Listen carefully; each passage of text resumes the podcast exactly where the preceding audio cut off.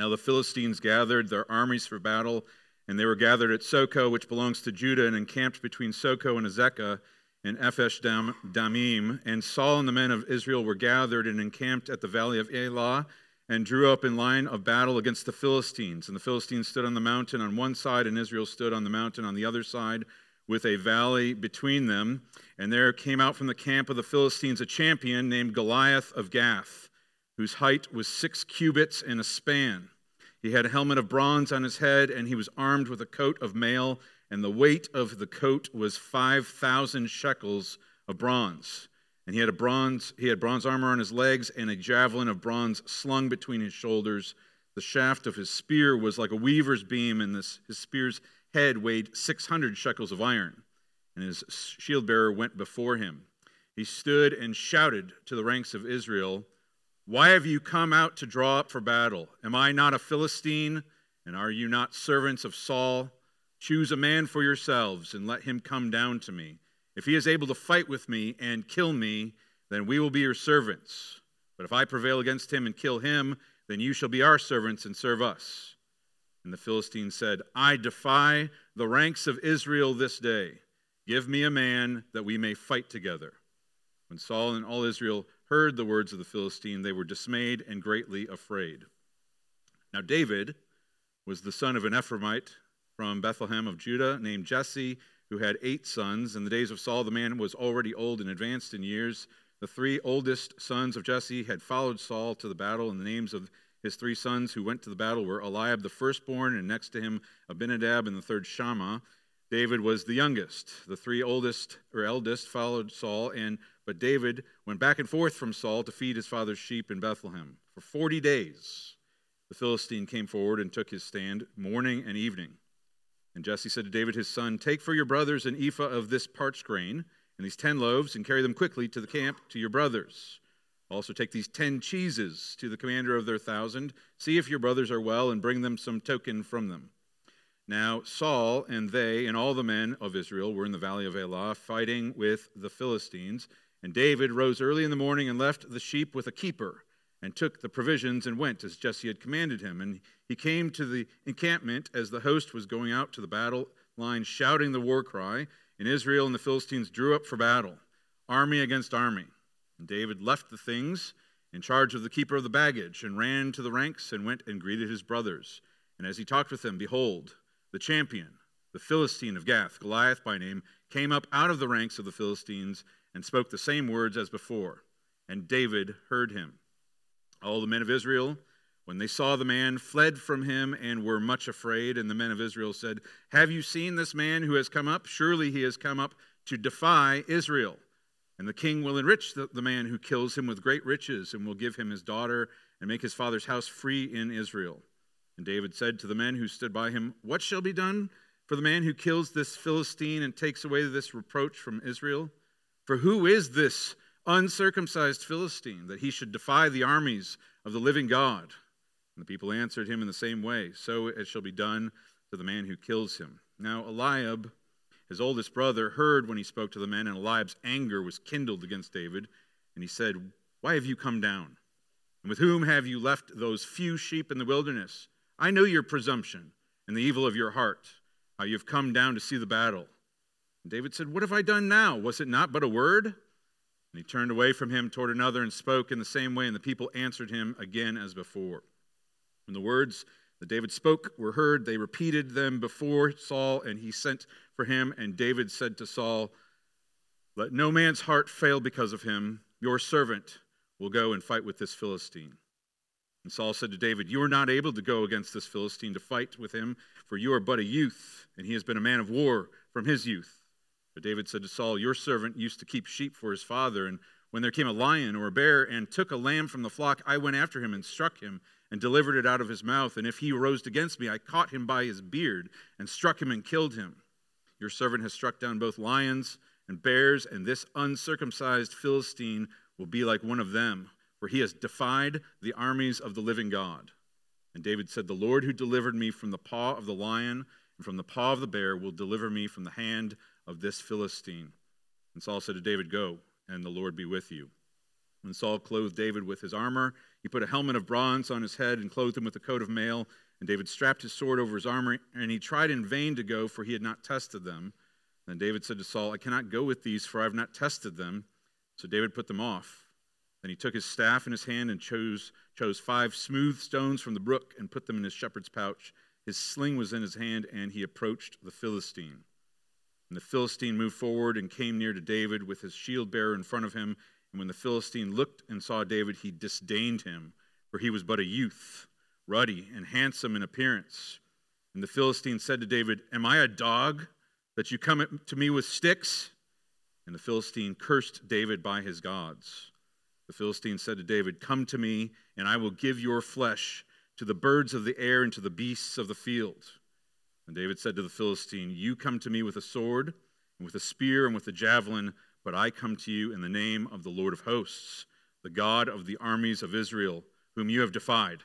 This day the Lord will deliver you into my hand, and I will strike you down and cut off your head. And I will give the dead bodies of the host of the Philistines this day to the birds of the air and to the wild beasts of the earth, that all the earth may know that there is a God in Israel, and that all this assembly may know that the Lord saves not with sword and spear, for the battle is the Lord's and he will give you into our hand. When the Philistine arose and came and drew near to meet David, David ran quickly toward the battle line to meet the Philistine, and David put his hand in his bag and took out a stone and slung it and struck the Philistine on his forehead. The stone sank into his forehead, and he fell on his face to the ground. So David prevailed over the Philistine with a sling and with a stone, and he struck the Philistine and killed him. There was no sword in the hand of David. And David ran and stood over the Philistine and took his sword and drew it out of its sheath and killed him and cut off his head with it. When the Philistines saw that their champion was dead, they fled. And the men of Israel and Judah rose with a shout and pursued the Philistines as far as Gath and the gates of Ekron, so that the wounded Philistines fell on the way from Shaaraim as far as Gath and Ekron. And the people of Israel came back from chasing the Philistines, and they plundered their camp. And David took the head of the Philistine and brought it to Jerusalem, and he put his armor in his tent. As soon as Saul saw David go out against the Philistine, he said to Abner, the commander of the army, Abner, whose son is this youth? And Abner said, As your soul lives, O king, I do not know. And the king said, Inquire whose son the boy is. And as soon as David returned from striking down the Philistine, Abner took him and brought him before Saul with the head of the Philistine in his hand. And Saul said to him, Whose son are you, young man? And David answered, I am the son of your servant Jesse the Bethlehemite. So ends the reading of God's word. Let's pray together. Lord, this is your word and all of its glory. Please be with us as we hear you speak to us this morning, that you might give us confidence in your power and your might to work even for us and even through us for our salvation. We pray these things in Jesus' name. Amen. You may be seated. This is a story, beloved, that looks ahead to the victory of our champion over our greatest enemy. The gospel of Jesus Christ is hidden in plain sight all throughout this passage, but it is most clearly seen right in the middle in verse 32, coming out of the mouth of David, where he says, Let no man's heart fail because of him, your servant will go and fight with this Philistine. Or put another way, fear not, for your servant will go and he will fight. This is a story, this is a message that is all throughout Scripture because it is the message of the gospel. And there is always room for fear. It was there, it was the message that came from the mouth of Moses in the book of Exodus after they had escaped from Egypt and they were terrified because they had the Red Sea in front of them, and they heard the galloping horses and the chariot wheels behind them.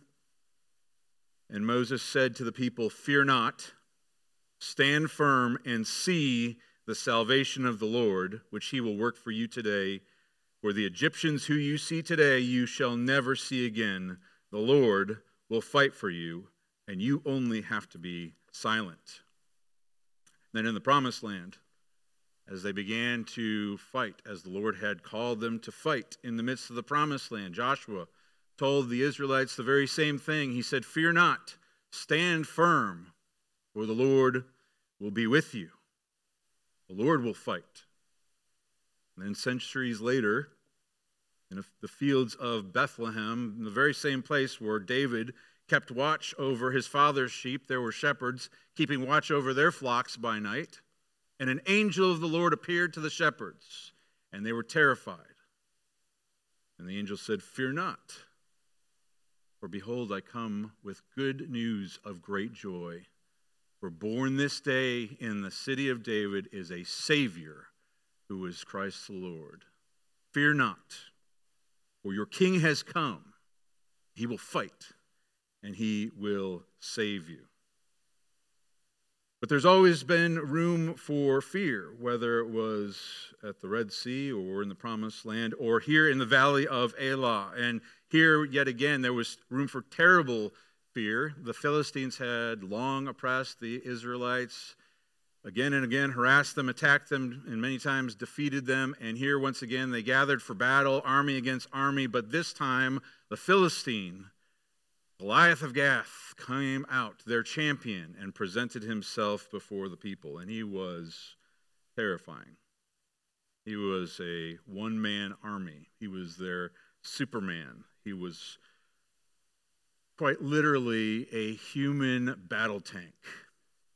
He had the size and stature that was imposing. Six feet or six cubits in a span was nine feet nine inches and he had the strength to match the size, as is indicative by his, uh, ar- his armor and his weapons. He had a bronze helmet on his head, he had a bronze coat of mail that weighed 125 pounds. Most of us would have a hard time picking up 125 pounds by ourselves. He wore it as a coat. He had bronze armor on his legs. He had a javelin slung between his shoulder blades. He had a sword in its sheath on his side, and he had a huge spear. And it says it was the size of a weaver's beam. We don't know exactly what that is, but the head of this spear weighed 15 pounds. That's the same amount, same weight as a men's shot put.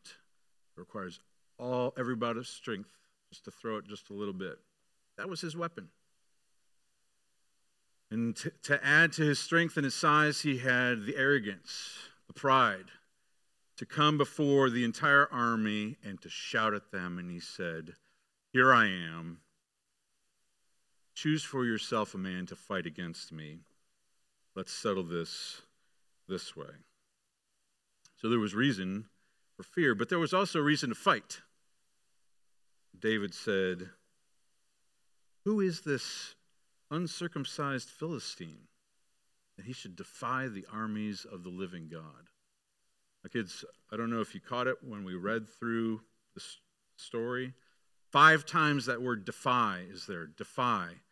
He defied the armies. He defied the Lord. He defied Israel. Another word for that would be scorned or reviled or ridiculed. David's saying, who is this uncircumcised Philistine that he defies the armies, not just the armies of Israel, but the armies of the living God? Beloved, you, you know that our God has entered into covenant with his people. He has said, I will be your God, and you will be my people. And these armies are fighting on behalf of the Lord. They are the armies of the living God. He says, Whoever touches you touches the apple of my eye. I will guard you. I will be your shield. I will be your rock. And here is this, David says, uncircumcised Philistine, this enemy of the Lord, this person outside the covenant. And he is defying the armies of the living God. He's ridiculing God himself. David says, Who is this guy? What is he, who does he think he is? And why, why are you quaking? Why are you afraid? For who can stand against the Lord? And not only that, there was reason for faith.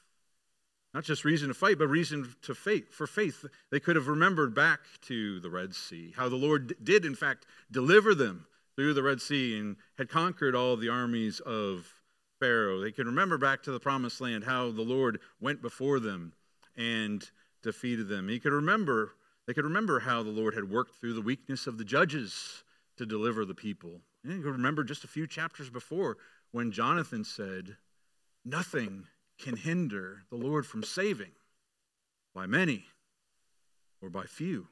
The Lord would deliver his people. This giant is irrelevant. And not only that, the Lord was clearly with David.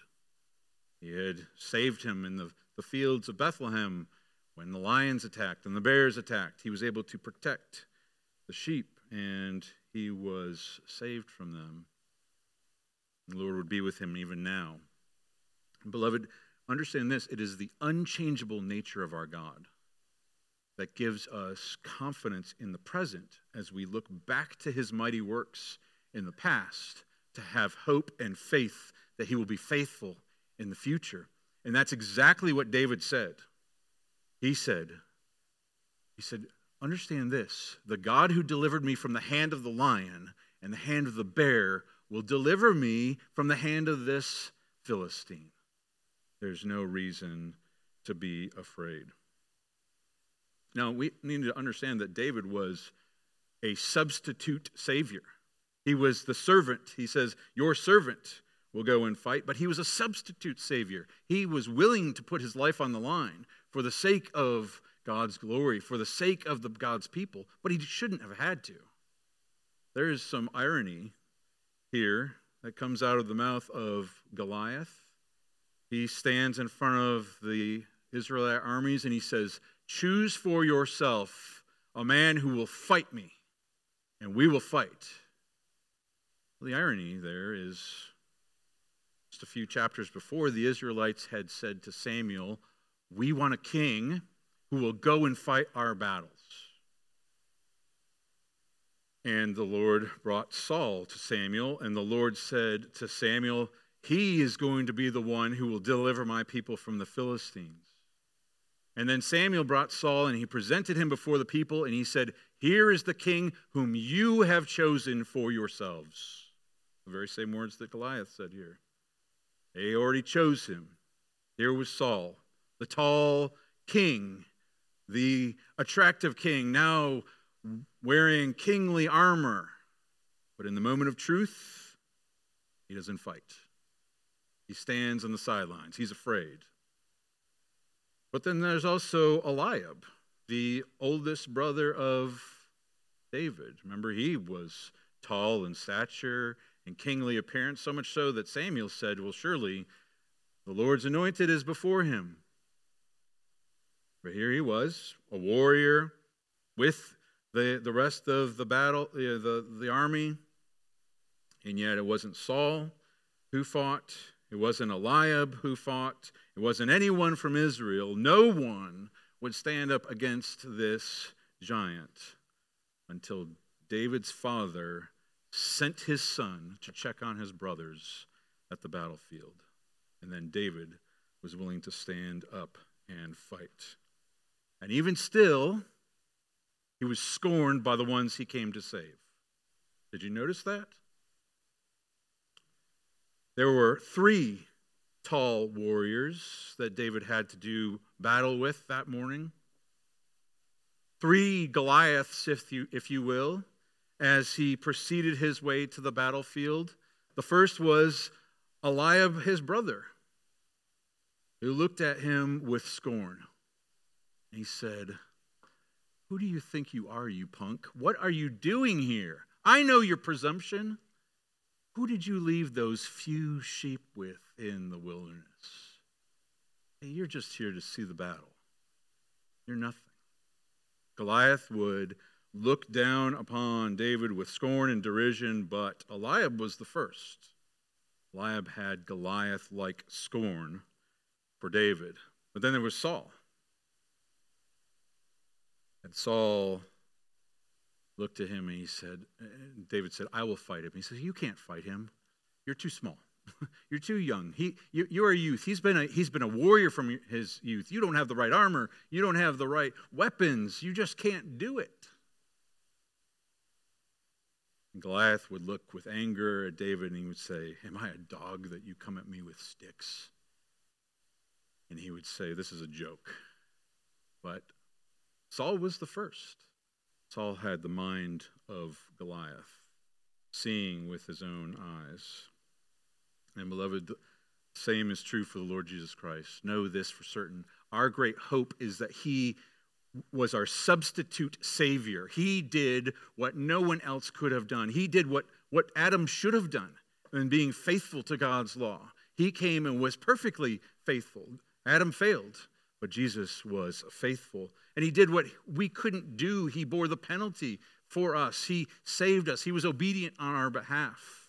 He was our substitute. Our faith rests on the fact that he has done it for us, just as David had. But Make no mistake, he was scorned by the ones he came to save. And it began with his, his own household, his own brothers, his own, the people that knew him.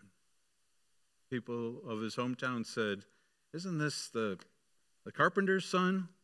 Isn't, isn't his mother Mary? Aren't his brothers uh, James and Joseph and Simon and Judas? Don't we know who his sisters are? And they took offense at him. Who do you think you are? Jesus? We know who you are. You're from Nazareth. And there were others who accused him of blasphemy, and they sentenced him to death. And even on the cross, there he was, hanging on the cross, and people wagging their heads, saying, Well, he, he saved others. He can't save himself. Well, if he's the king of heaven, let him come down from the cross and then we'll believe in him. He was scorned, he was rejected, he was despised of men.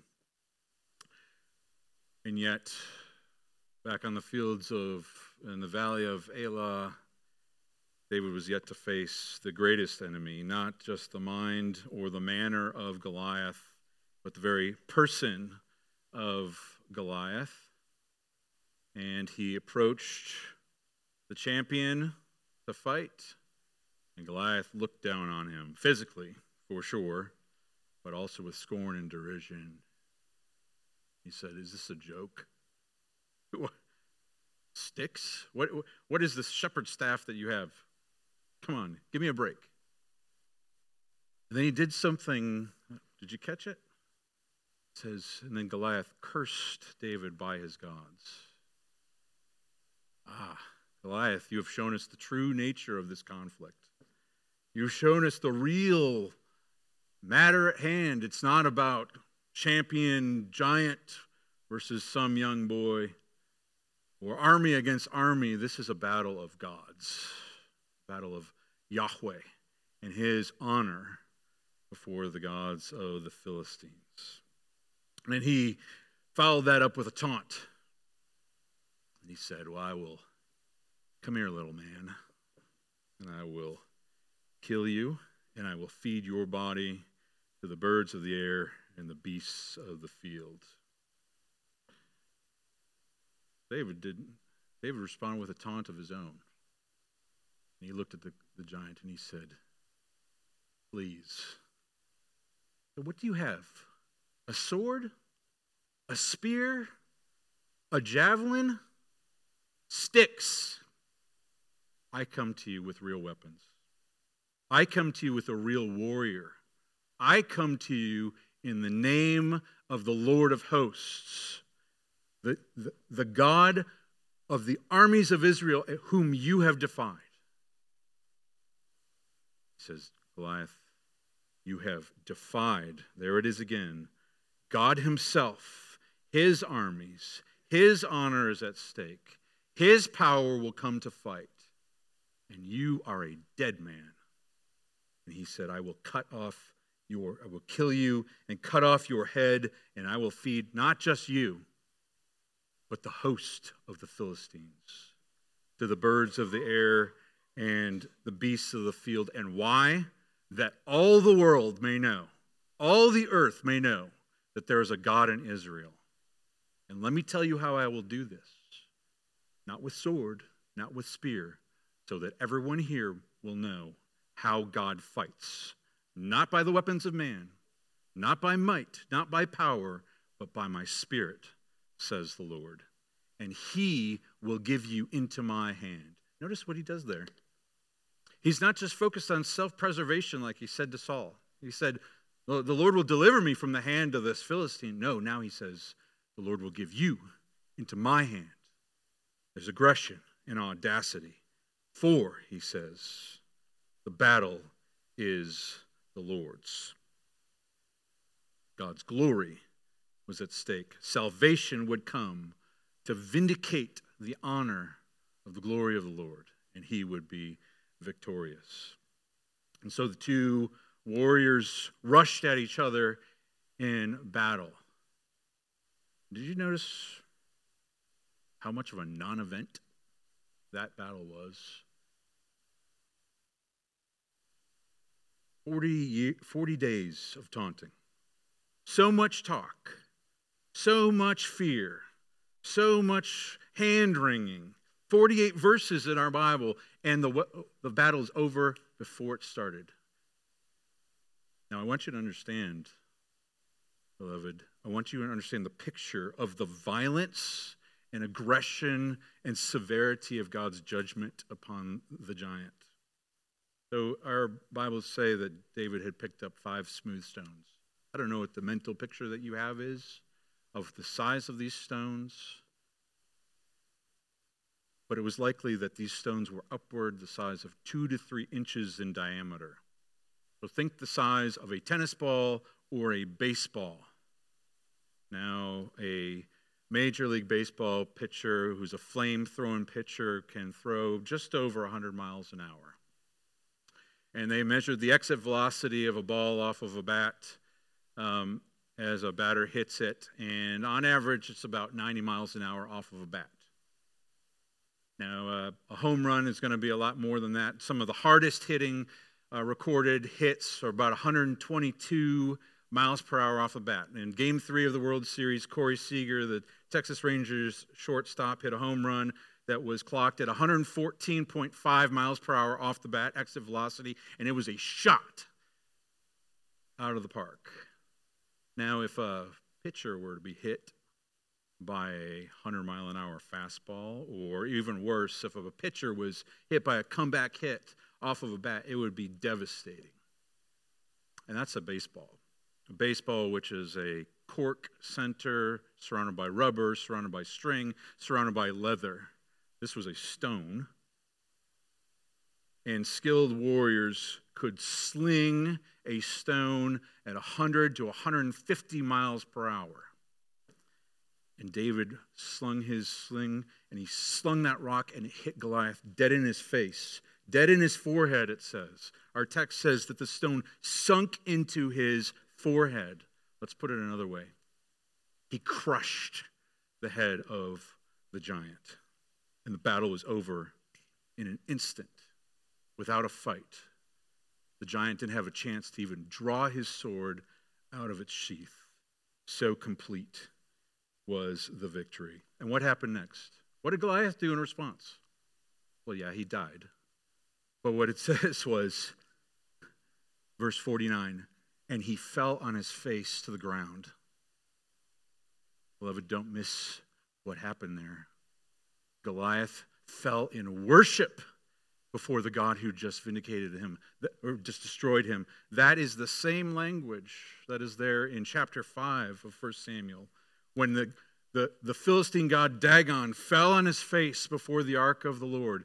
And here now the defeated champion fell before his true champion, God Himself. David wasn't done there, was he? That wasn't the end of the story. David had said, Well, I'm going to cut off your head, and he made good on his promise. And he ran up to the giant's corpse, and he pulled out the giant's sword, and he cut off the giant's head, and he took it as a souvenir. And what was the, the means of threat, the means of fear that giant's sword became the means of final victory. And, beloved, do you know that that is the same thing that our Lord and Savior Jesus Christ has done for you and for me? Because what is the source, the heart of our anxieties, of our fears? What is the true source of it? It is death. It is the end. And what comes after that? Judgment, the fear of judgment, the fear of death. And hear what the writer of Hebrews says.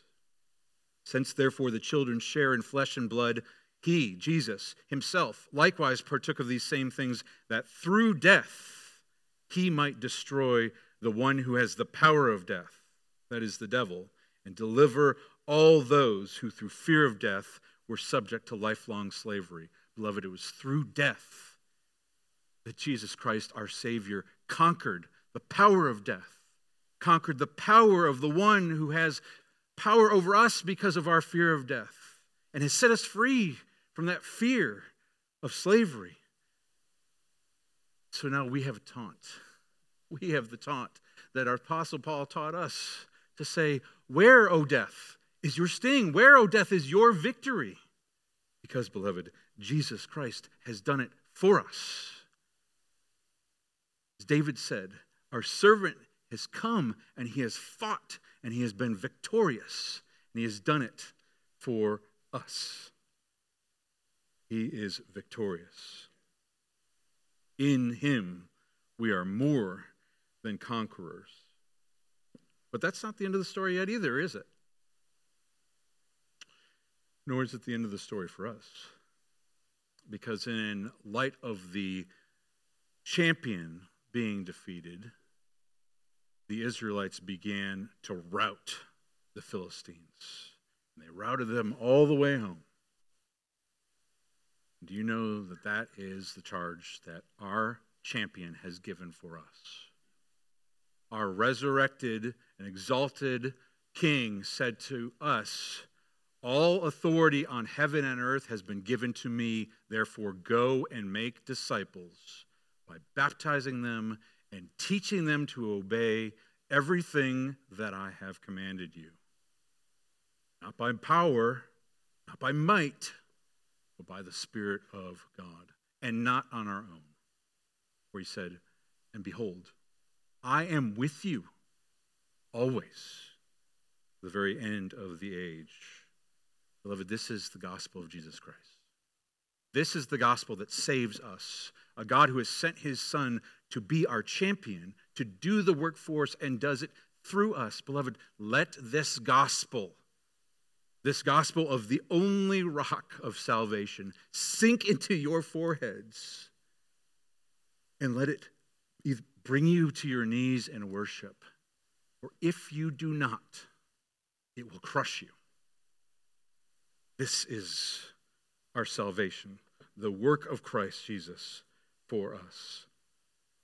And beloved, let us be faithful to do that which he has called us to do he, he calls us to do this, and, and there's always reason to fear, fear. There's always reason to be afraid. But why are we afraid? Why do we tremble? This is our God.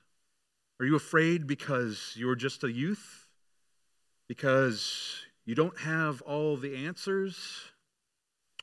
Will that stop our God?